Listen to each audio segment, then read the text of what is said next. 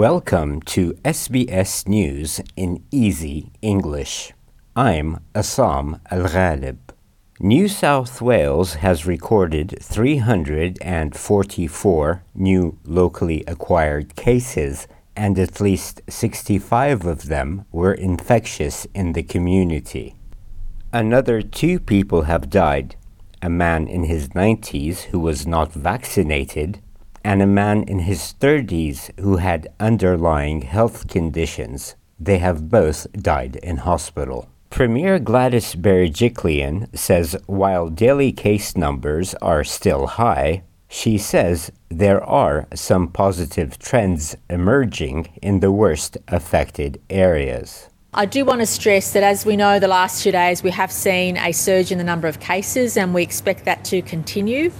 But positively, we are starting to see a decline in cases in the Fairfield government, local government area, but also in the Canterbury Bankstown local government area. And while, while the number of cases, especially in Canterbury Bankstown, are still high, we are starting to see a decline. So that intensive work we've been doing in those areas is starting to have effect.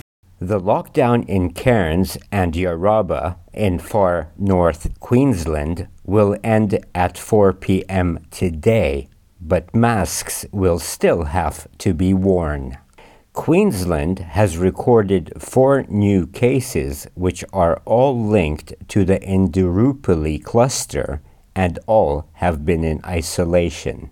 Premier Anastasia Palaszczuk says people in the region will need to continue to wear face masks in line with the restrictions in place in southeast Queensland. I want to thank the Cairns community in advance because this is what now we're asking you to do exactly what the uh, 11 LGAs are doing down here in the southeast, and that will apply, of course, until uh, Sunday, August the 22nd. So that's great, great news, and of course. The Cairns residents will also have to be wearing those masks just as they do down here in SEQ and of course, the high school students will need to wear masks as well. Victoria has detected another 20 locally acquired cases of COVID 19. 15 of the cases are linked to current outbreaks and 5 are under investigation. 14 of the 20 cases had been in quarantine during their infectious periods.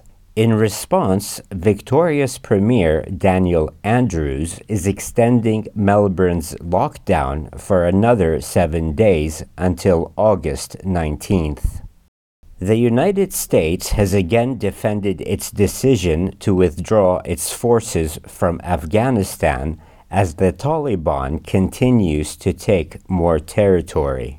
Taliban militants have captured two more provincial capitals as foreign troops exit the country. White House Press Secretary Jen Psaki says President Joe Biden believes the Afghan National Security Forces have the equipment, numbers, and training to fight back. President continues to believe that it is not inevitable uh, that the Taliban uh, takes over uh, Kabul or the country, and that uh, they uh, need to show political will at this point to push back. And obviously, there's a political process that we continue to support.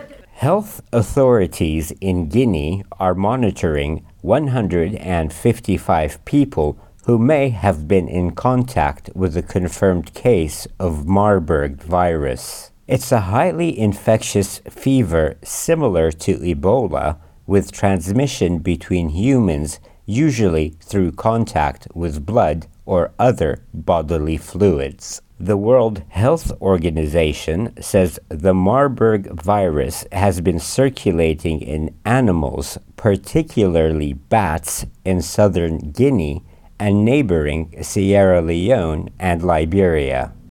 In Myanmar, the United Nations is warning of the possibility of a full scale civil war. The military took control of the country in a coup in February, and UN Special Envoy Christine Schraner Burgener says there are ongoing clashes between the military and local defense forces. We see uh, a lot of violence on the ground.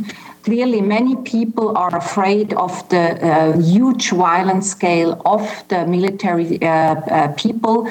So I really hope that a dialogue can happen to avoid uh, um, a, breakout of a full-scale um, civil war.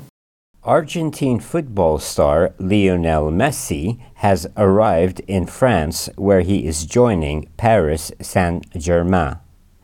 Messi quit Barcelona after the club could no longer afford to pay his salary due to financial regulations. I'm Essam Al Ghalib. This is SBS News in Easy English.